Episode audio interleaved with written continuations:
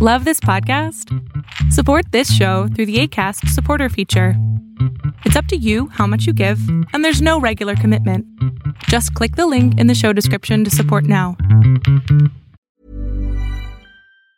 Hey, it's Ryan Reynolds, and I'm here with Keith, co star of my upcoming film, If, only in theaters, May 17th. Do you want to tell people the big news? All right, I'll do it. Sign up now and you'll get unlimited for $15 a month in six months of Paramount Plus Essential Plan on us. Mintmobile.com slash switch. Upfront payment of $45 equivalent to $15 per month. Unlimited over 40 gigabytes per month. Face lower speeds. Videos at 480p. Active Mint customers by 531.24 get six months of Paramount Plus Essential Plan. Auto renews after six months. Offer ends May 31st, 2024. Separate Paramount Plus registration required. Terms and conditions apply if rated PG. There's never been a faster or easier way to start your weight loss journey than with PlushCare. PlushCare accepts most insurance plans and gives you online access to board-certified physicians who can prescribe FDA-approved weight loss medications like Wegovy and Zepbound for those who qualify. Take charge of your health and speak with a board-certified physician about a weight loss plan that's right for you. Get started today at plushcare.com slash weight loss. That's plushcare.com slash weight loss. plushcare.com slash weight loss. Fiction, science fiction, horror, fantasy, crime, LGBT, thriller. You have now entered the House of Mystery with your hosts, Eric Shapiro, David North Martino, John Copenhaver, and Al Warren. Heard on KCAA 106.5 FM Los Angeles 102.3 FM Riverside. and 105.0 AM Palm Springs. Oh, welcome back into the House of Mystery, and I am Al Warren, and joining me today is Mr. Gavin Stone. Yeah, hello everybody. How are you? Oh, isn't that great? I, I, you didn't fall asleep this time. yeah, luckily. Well, we are ready to go. Now, today, today, what are we doing? Today we are uh, doing a mystery, but not just your normal mystery. We've got dogs involved. So this is, this is good. I've got my uh, 19 year old here, Jack Russell. He's waiting. He's raring to go. Yeah, but he's sleeping, so I it's as good as it gets. So let's bring into the show. We've got a new book written by her, and it's called Hunting the Truth, and it's the National Forest Canine Book Two. So Kathleen Donnelly, thank you for being here. Thank you so much for having me on today. I'm excited to be here. Well, Kathleen, so what kind of truth are you hunting for here? Oh, we're hunting for who killed my protagonist, Maya Thompson, who killed her mother. Uh, it's a cold case, and the truth will be hidden in the Colorado mountains, and it'll take a, a dog to help her find it. yeah, dogs are better than people, aren't they? You know, they really are. I mean, they, they're called man's best friend for a reason. And I love that you have a Jack Russell. I actually, uh, I had one for a long time that, believe it or not, I worked as a drug dog and he was, I called him my undercover agent and he was the best drug dog I had. Well, yeah, uh, dogs are great. I've, oh, I've been, um, myself and people that listen or people that know, I, I've been getting rescues for about 25 years and I get the old ones from the pound. So, um, the ones that nobody adopts, you know, they're five and plus usually. So I've been getting dogs for, you know, 25 years and they're, and, you know, I have three acres. So, uh, it's always good to have them around. Uh, um, so yeah, I've got a Jack Russell right now and he's 19 years old. That's amazing. That's, that's a testament to how well you're taking care of him. Well, yeah, you know, his girlfriend just passed away back in January this year and she was 20. Oh my gosh. Wow. That's Yeah, amazing. I know, I know. But the only the only thing is he's he's really depressed now, right? Like he's just Aw. like he doesn't he doesn't have he used, he used to be a lot more into doing all sorts of stuff, and now he just sort of moseys around. You know, there's no more no more woman to tell him what to do I love it. because she did. She did. She was the boss. No doubt there. I'll tell you. See, it was all about her. I'll tell you. Anyway, enough about his problems. What made you go into this kind of writing? I, I mean, because this is specific. So when you're you're talking about canine work and you're talking about the dog. It's, it's kind of like a modern day Lassie, sort of. You know, it really is. I first was interested in writing it after I'd worked for, I have a private company I co-own called Sherlock Hounds Detection Canines, and we're a private drug dog company. So I've worked canines with that company since 2005. I just love how dogs can help us solve mysteries. You know, whether it's just simply what we do, which is going in to keep schools safe and they, they go in and they check to see if there's drugs, alcohol, or gunpowder in the schools, uh, to the police dogs who go out and track criminals and apprehend and do all that work. And I really wanted to create a mystery where the dog was almost as equal as the protagonist as a main character to help solve the mystery, to show how they can help us out, show again why they're called man's best friend, and show the partnership between this handler and dog. It's it's really fun to bring that out and make that part of the storyline.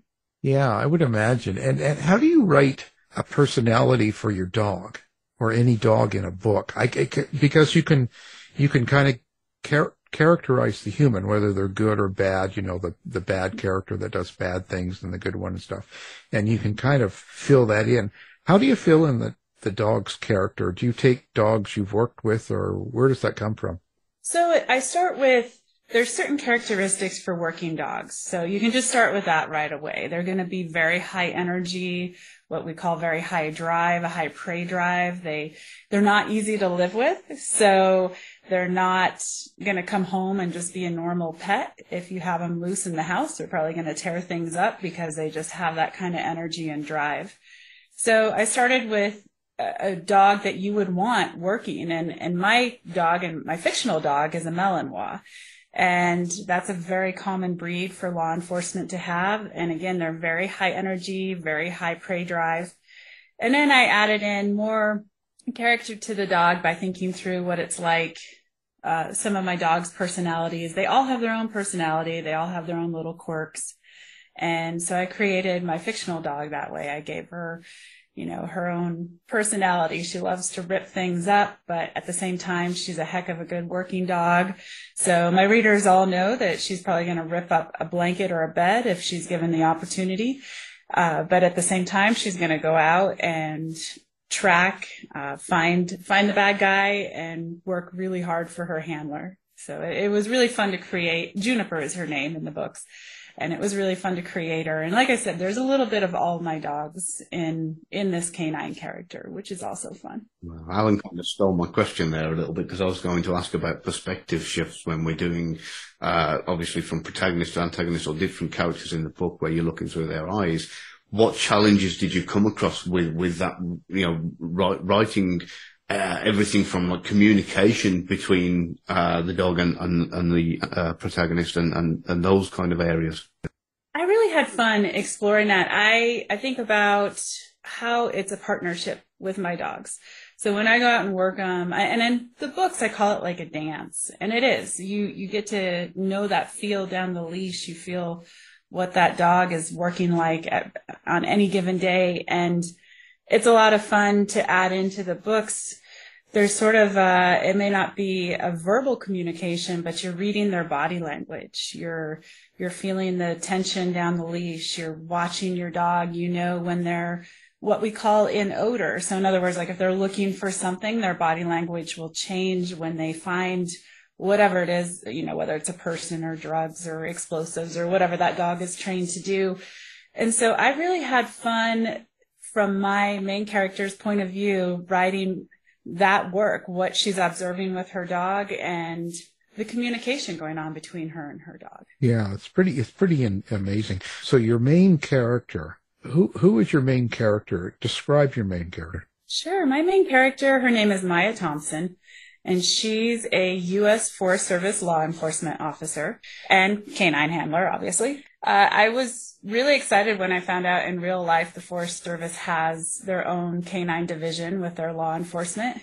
And we live near several national forests ourselves, and it, it's really fascinating to look into like the jurisdictions and all that kind of stuff. But as I was creating Maya, I wanted to bring in a few different things. One was uh, from a canine handler's perspective was handler error. We work really hard, we train really hard not to make any errors, but at the end of the day, we're still human and we can still mess things up. So my main character came in with, uh, her background was that she was a canine handler for the Marines and that she Millions of people have lost weight with personalized plans from Noom, like Evan, who can't stand salads and still lost 50 pounds. Salads, generally, for most people, are the easy button, right? For me, that wasn't an option. I never really was a salad guy. That's just not who I am. But Noom worked for me. Get your personalized plan today at Noom.com. Real Noom user compensated to provide their story. In four weeks, the typical Noom user can expect to lose one to two pounds per week. Individual results may vary. Hiring for your small business? If you're not looking for professionals on LinkedIn, you're looking in the wrong place. That's like looking for your car keys in a fish tank. LinkedIn helps you hire professionals you can't find anywhere else, even those who aren't actively searching for a new job but might be open to the perfect role. In a given month, over 70% of LinkedIn users don't even visit other leading job sites. So start looking in the right place. With LinkedIn, you can hire professionals like a professional. Post your free job on linkedin.com slash people today. Hey, it's Ryan Reynolds, and I'm here with Keith, co star of my upcoming film, If, only in theaters, May 17th. Do you want to tell people the big news? All right, I'll do it. Sign up now and you'll get unlimited for $15 a month in six months of Paramount Plus Essential Plan on us. Mintmobile.com slash switch. Upfront payment of $45 equivalent to $15 per month. Unlimited over 40 gigabytes per month. Face lower speeds. Videos at 480p. Active Mint customers by 531.24 get six months of Paramount Plus Essential Plan. Auto renews after six months. Offer ends May 31st, 2024. Separate Paramount Plus registration required. Terms and conditions apply if rated PG. Millions of people have lost weight with personalized plans from Noom, like Evan, who can't stand salads and still lost 50 pounds. Salads, generally, for most people, are the easy button, right? For me, that wasn't an option. I never really was a salad guy. That's just not who I am. But Noom worked for me. Get your personalized plan today at Noom.com. Real Noom user compensated to provide their story. In four weeks, the typical Noom user can expect to lose one to two pounds per week. Individual results may vary.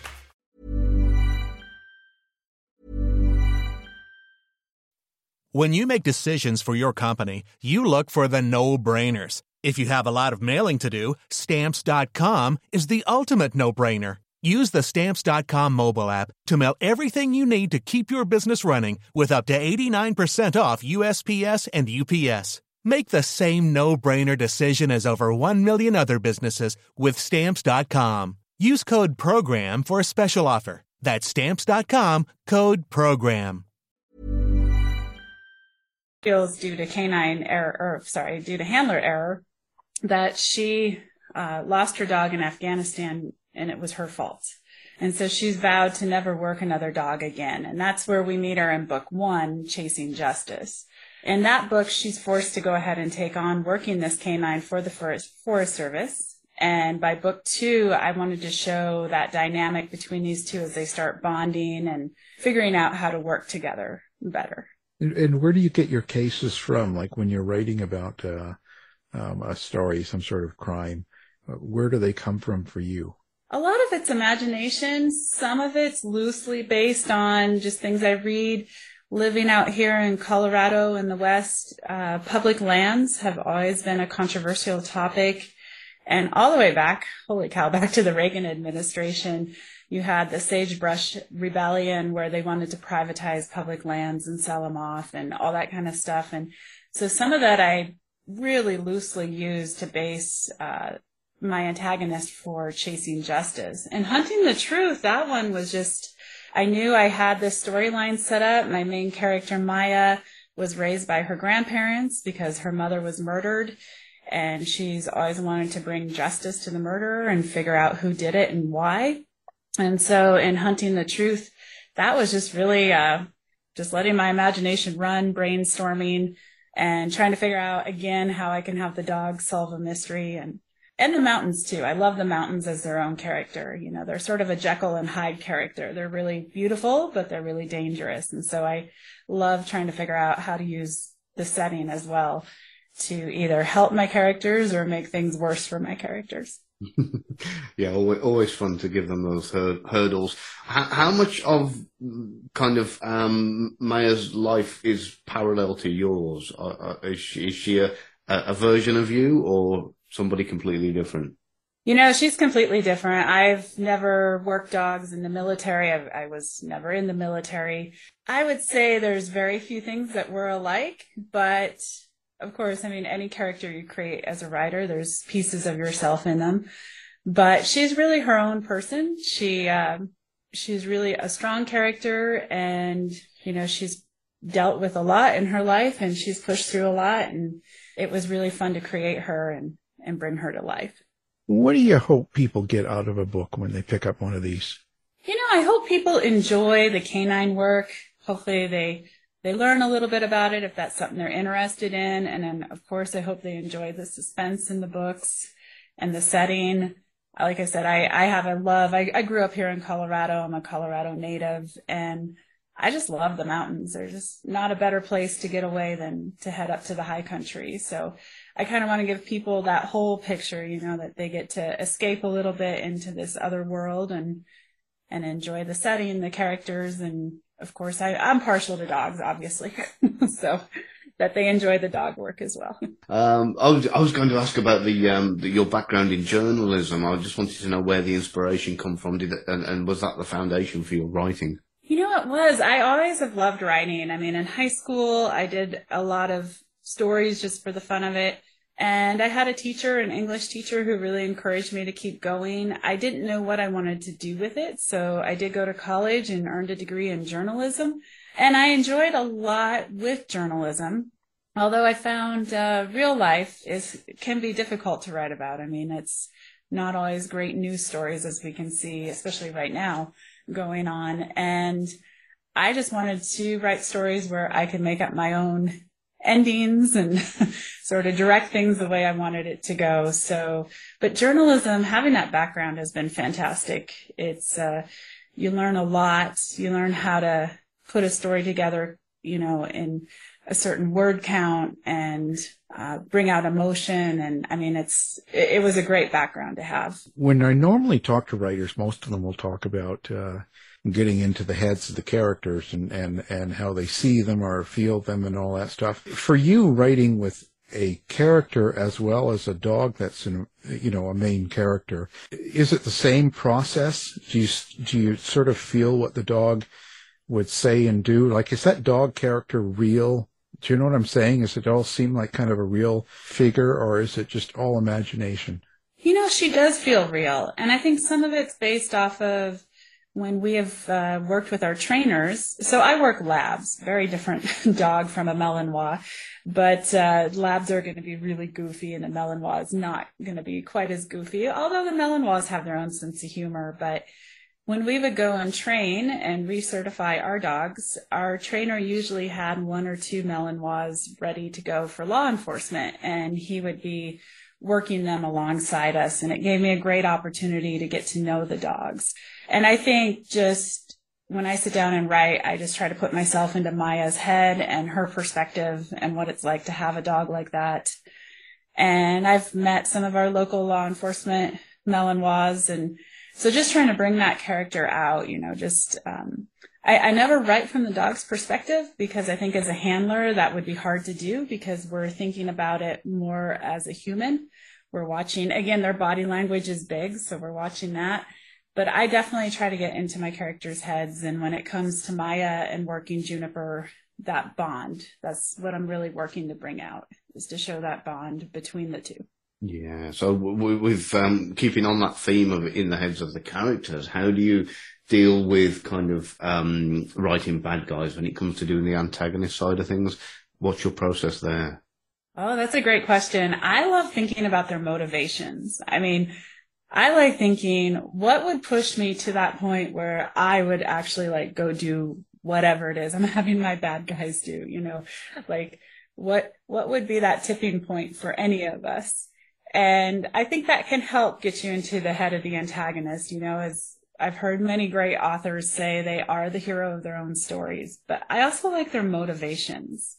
And I think I find it fascinating because as I've worked the dogs and met different people over the years. I've worked with some kids that some might call quote unquote bad kids. But as you get to know them, you realize it's just really a, a lot of times just their life growing up or their environment or, you know, circumstances. And so I think I can bring that into an antagonist and think what, what would make them turn and say that killing someone or doing whatever, you know, running drugs or whatever the storyline is, why would that be okay?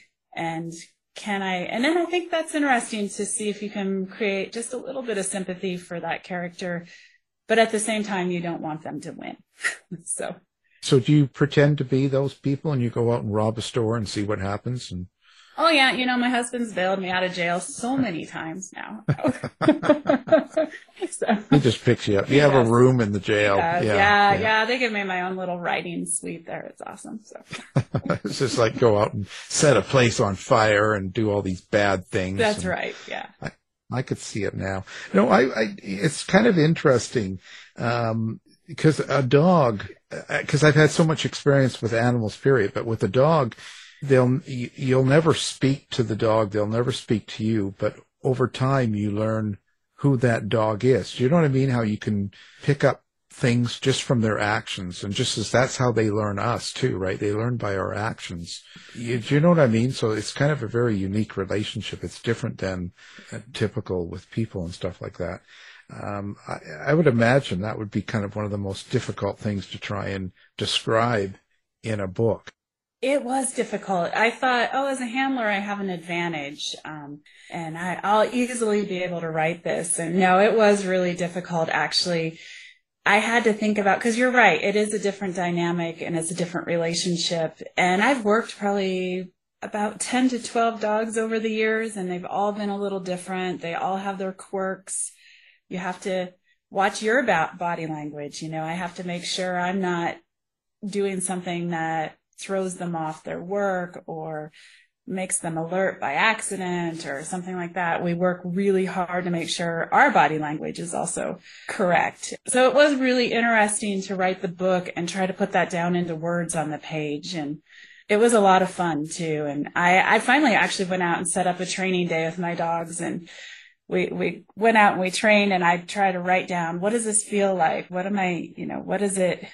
just just trying to get all those senses into what is this like and then how can i take this and put it into the book for my character yeah because you're going to also have people that don't have that kind of life experience with animals or with dogs that read it and you know just like if you watch lassie you have to feel the animal you have to also feel the people so it's kind of a new section a new dynamic like you said of, of something that someone has to learn from you. So you, it's got, I'd imagine that would be quite, quite a bit more difficult than it sounds. It was, it was definitely a challenge. I, I definitely had to stop and think things through and, and my editor was great too because I would write something like, oh, she was working a scent cone and she'd say, well, what's a scent cone? Yeah. I'm like, oh, well, how do I write this into the book?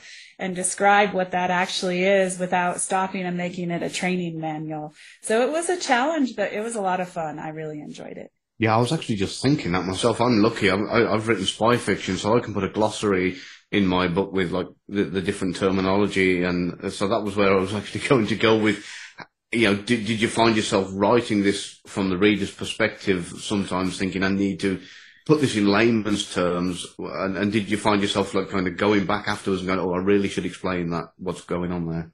I did, yeah. I definitely during the edits, I would go back and try to explain things more. So for the first draft, I try to just, just like any first draft and the whole story, you're just trying to get it down, and I didn't worry about using any of the slang we use, you know, um, or any of the training terms. And then when I'd go back to edit, I would definitely think, okay, how can I describe this? And maybe I can use the setting.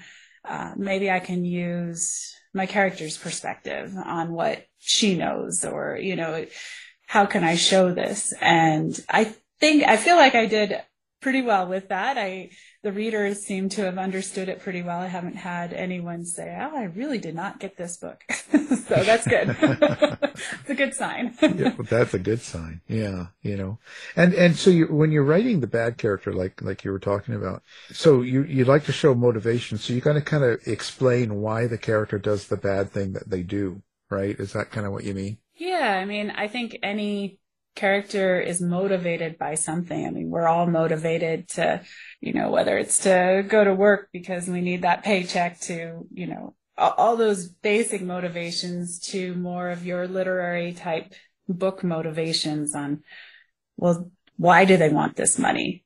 I mean, it, it, so they're making drugs or they're, you know, killing people, but it's all about making money or it's all for you know, other types of motivations to save themselves so that they don't go to prison. But why? I like to keep asking why and kind of drilling down and trying to get deeper into the why behind it.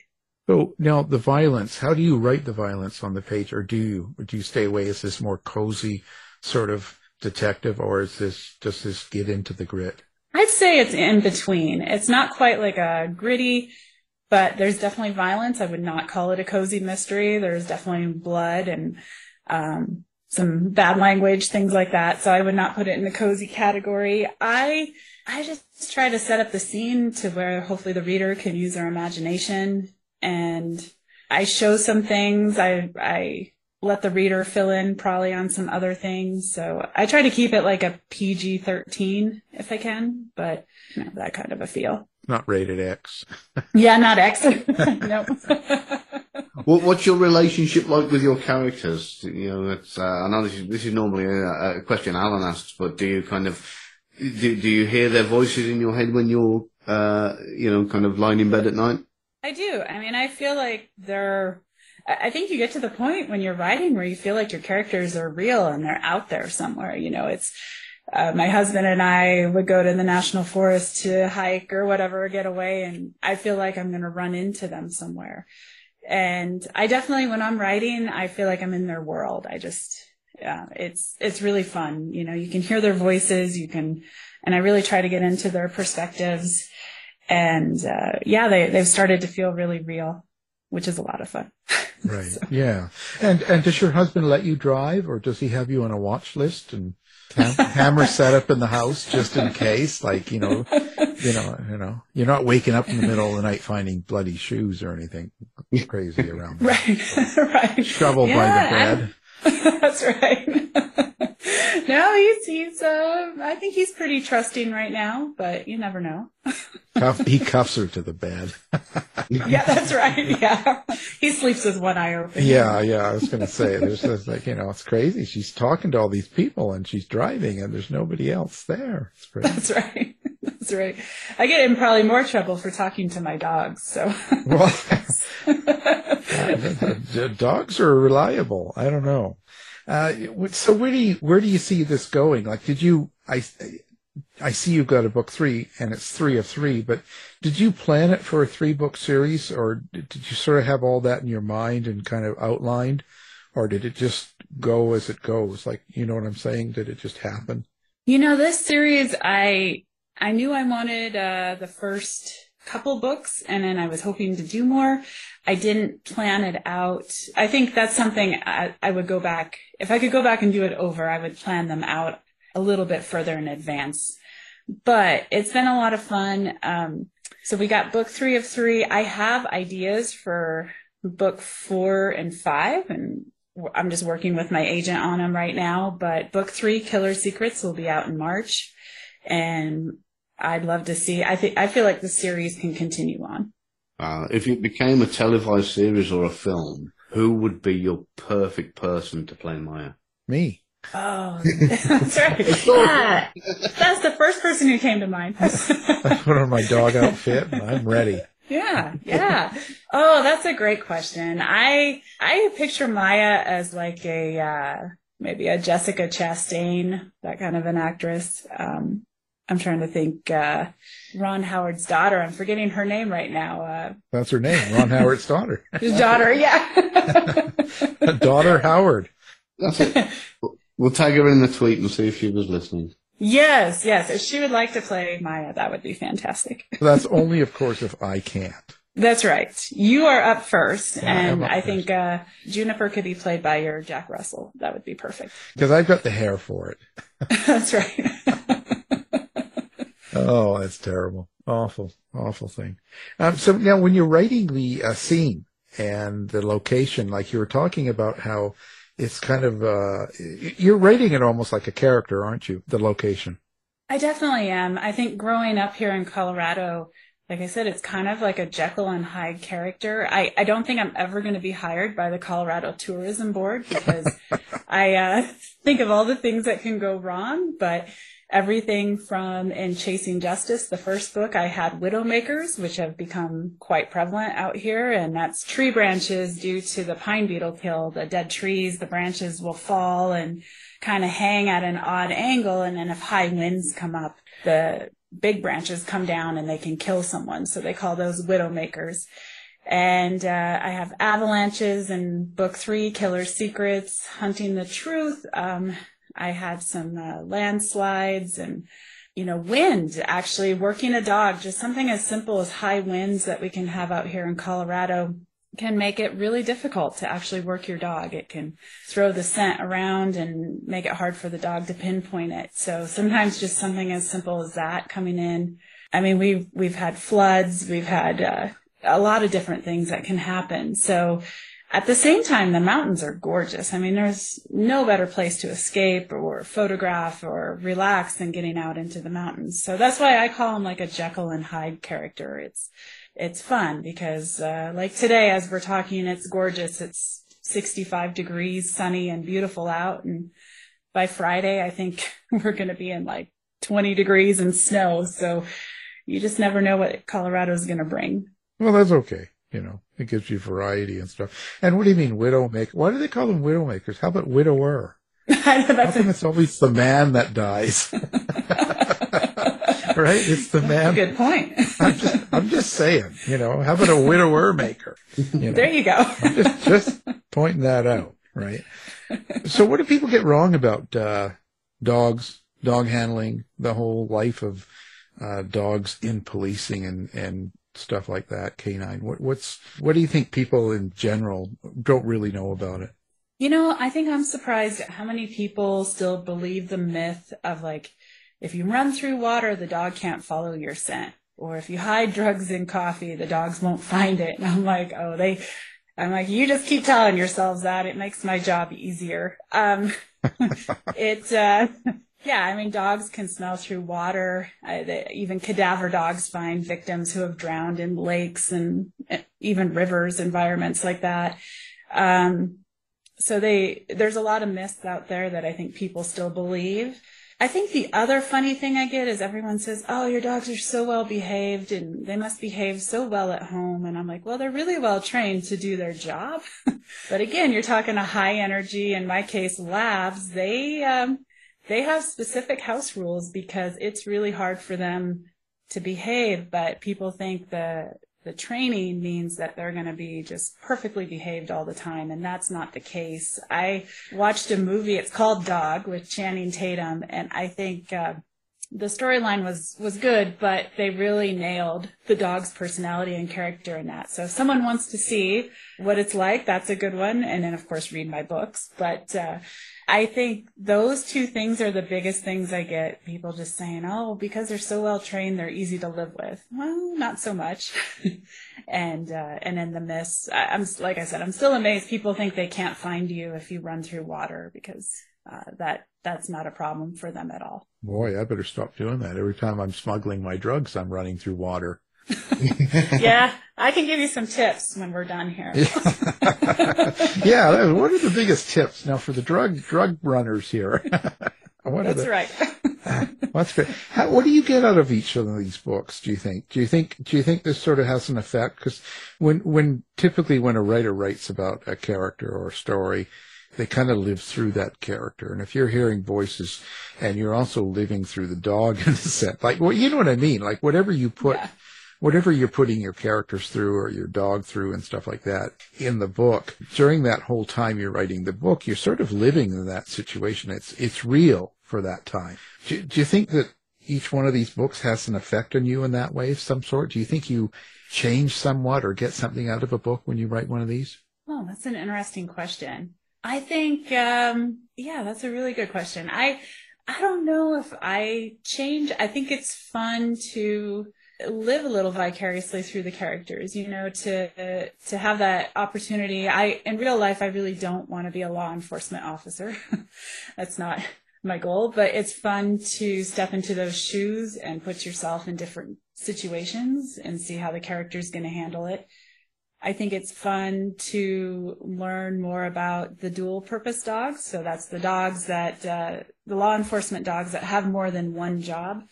So they'll, they'll track and they'll apprehend and they'll find drugs usually and sometimes find evidence. And so I think it's been fun to learn more about what a dog can do, especially the evidence. I find that so fascinating because uh, evidence searches basically is like if I robbed a store. So here I go on my crime spree again. course, but if yeah. I robbed a store, yeah, and I threw a knife or a gun or a glove out into the uh, field, the dog can go find that because it's new to the environment and they can differentiate that. So I think that's pretty amazing. So I think for me, it's just been fun to learn more about the capabilities of what a dog can do.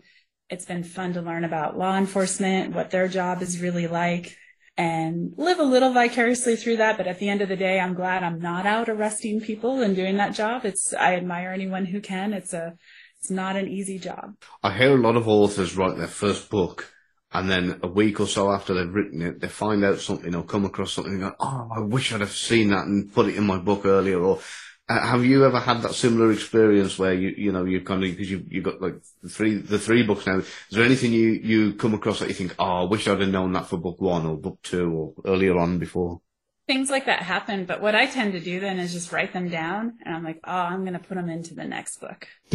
so uh, I'll figure it out, or another book idea down the road. So I keep a notebook with ideas, and so I mean, I think all of us could go back and edit our books over and over again and come up with different things, but uh, I like to just keep those ideas and say, oh, in the next book, I'm going to do that.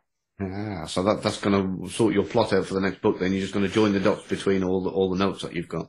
Yeah, yeah, hopefully. um, I mean, or they just give me ideas. I mean, just little things like, for example, in hunting the truth, I learned um, that uh, when tracking someone, if they find a footprint, they can put a piece of gauze over it, and that preserves the footprint for casting and whatnot. But also, it creates a scent article for the dogs, so it gives the dogs like that's the specific scent we want you to find and so when I learn little things like that, it's just fun to put in. And so I think I learned that in between writing Chasing Justice and Hunting the Truth. And I thought, oh, in the next track, I'm going to make sure they, they do that and then use it to find the bad guy.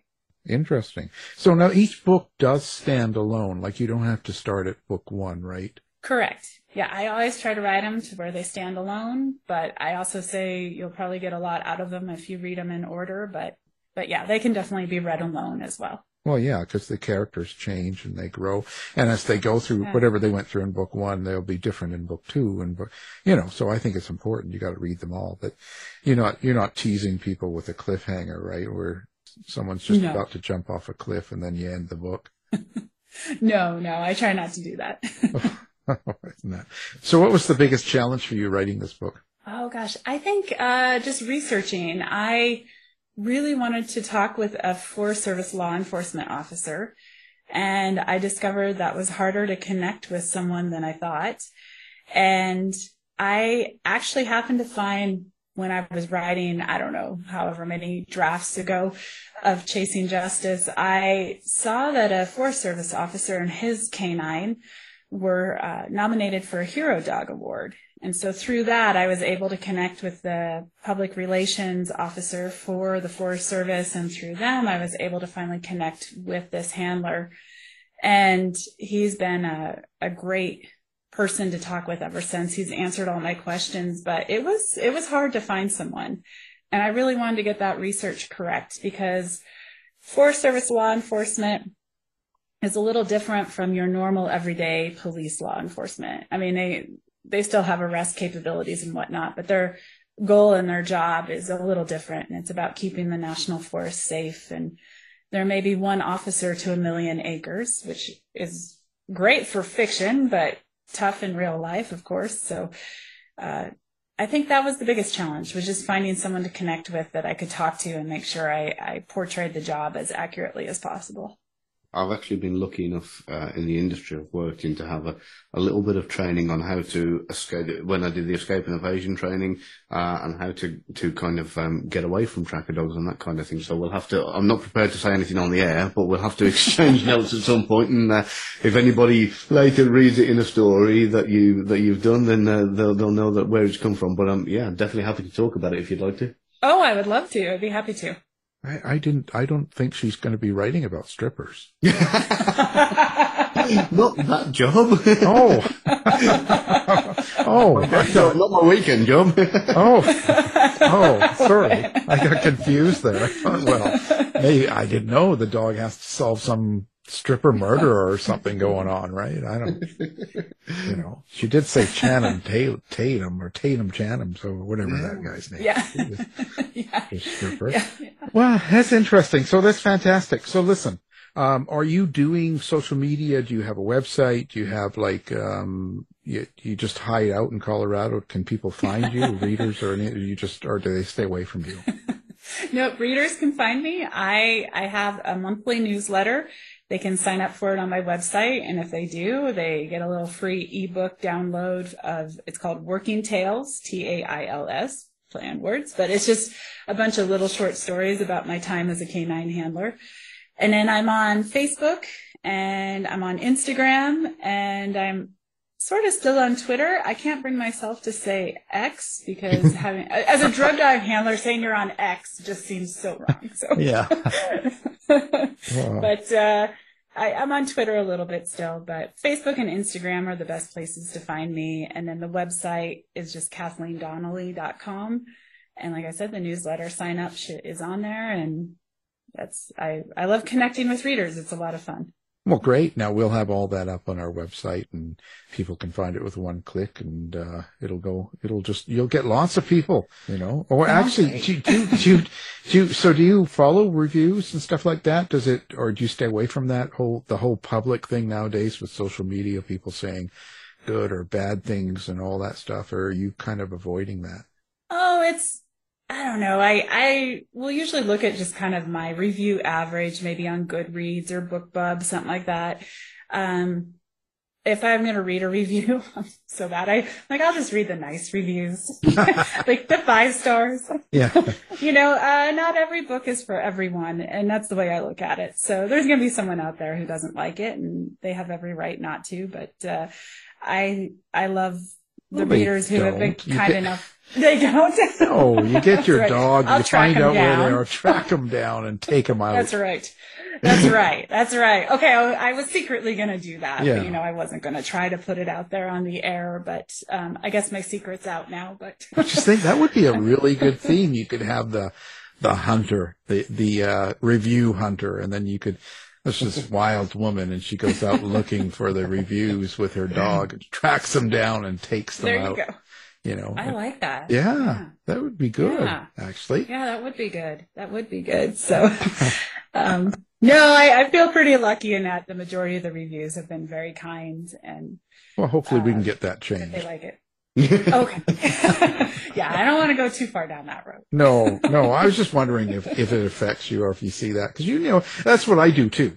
Uh, when I first wrote, very first book I wrote, I was like on every single review and seeing it. And then now I just look at the overall, you see something, it's like 1100 reviews, then you kind of go, it's four average, great, good enough, perfect. Walk yeah, away. that is. right.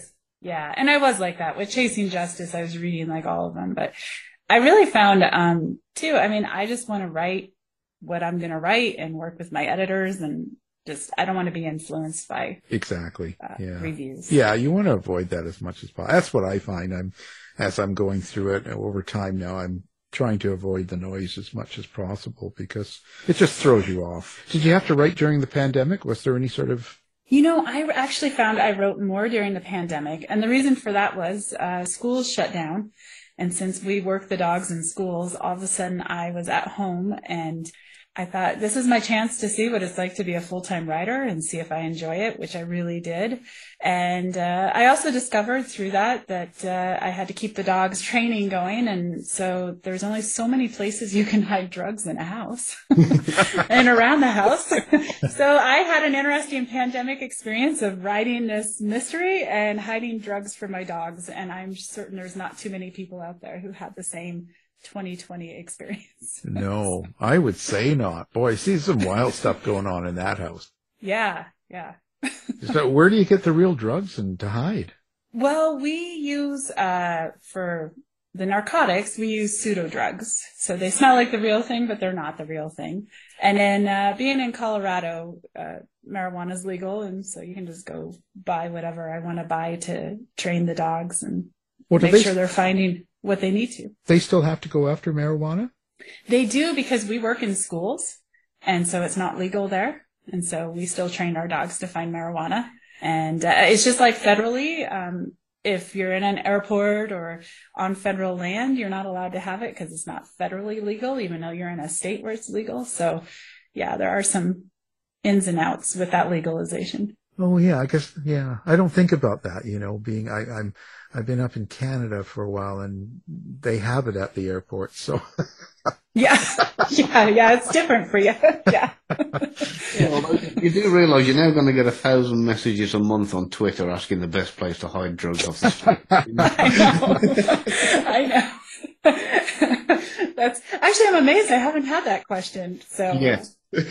but I should be careful. Be careful what you wish for, right? yeah, yeah. Well, so everyone, we'll have that on the website too. So questions about where to hide and water does not stop this. Just so you know. No, no water, no coffee. Uh, for the right amount of money, I can talk people through it though. Oh, well, there you go. You no, I'm just kidding. now we're finding out the truth here. Now we're finding out. Yeah. That's right. Right. So now we get to the good stuff here. That's well, right. well, we appreciate you being on the show. And of course, the book, Hunting the Truth, and it's uh, by Kathleen Donnelly. So thank you for being on the show. Thank you very much for having me.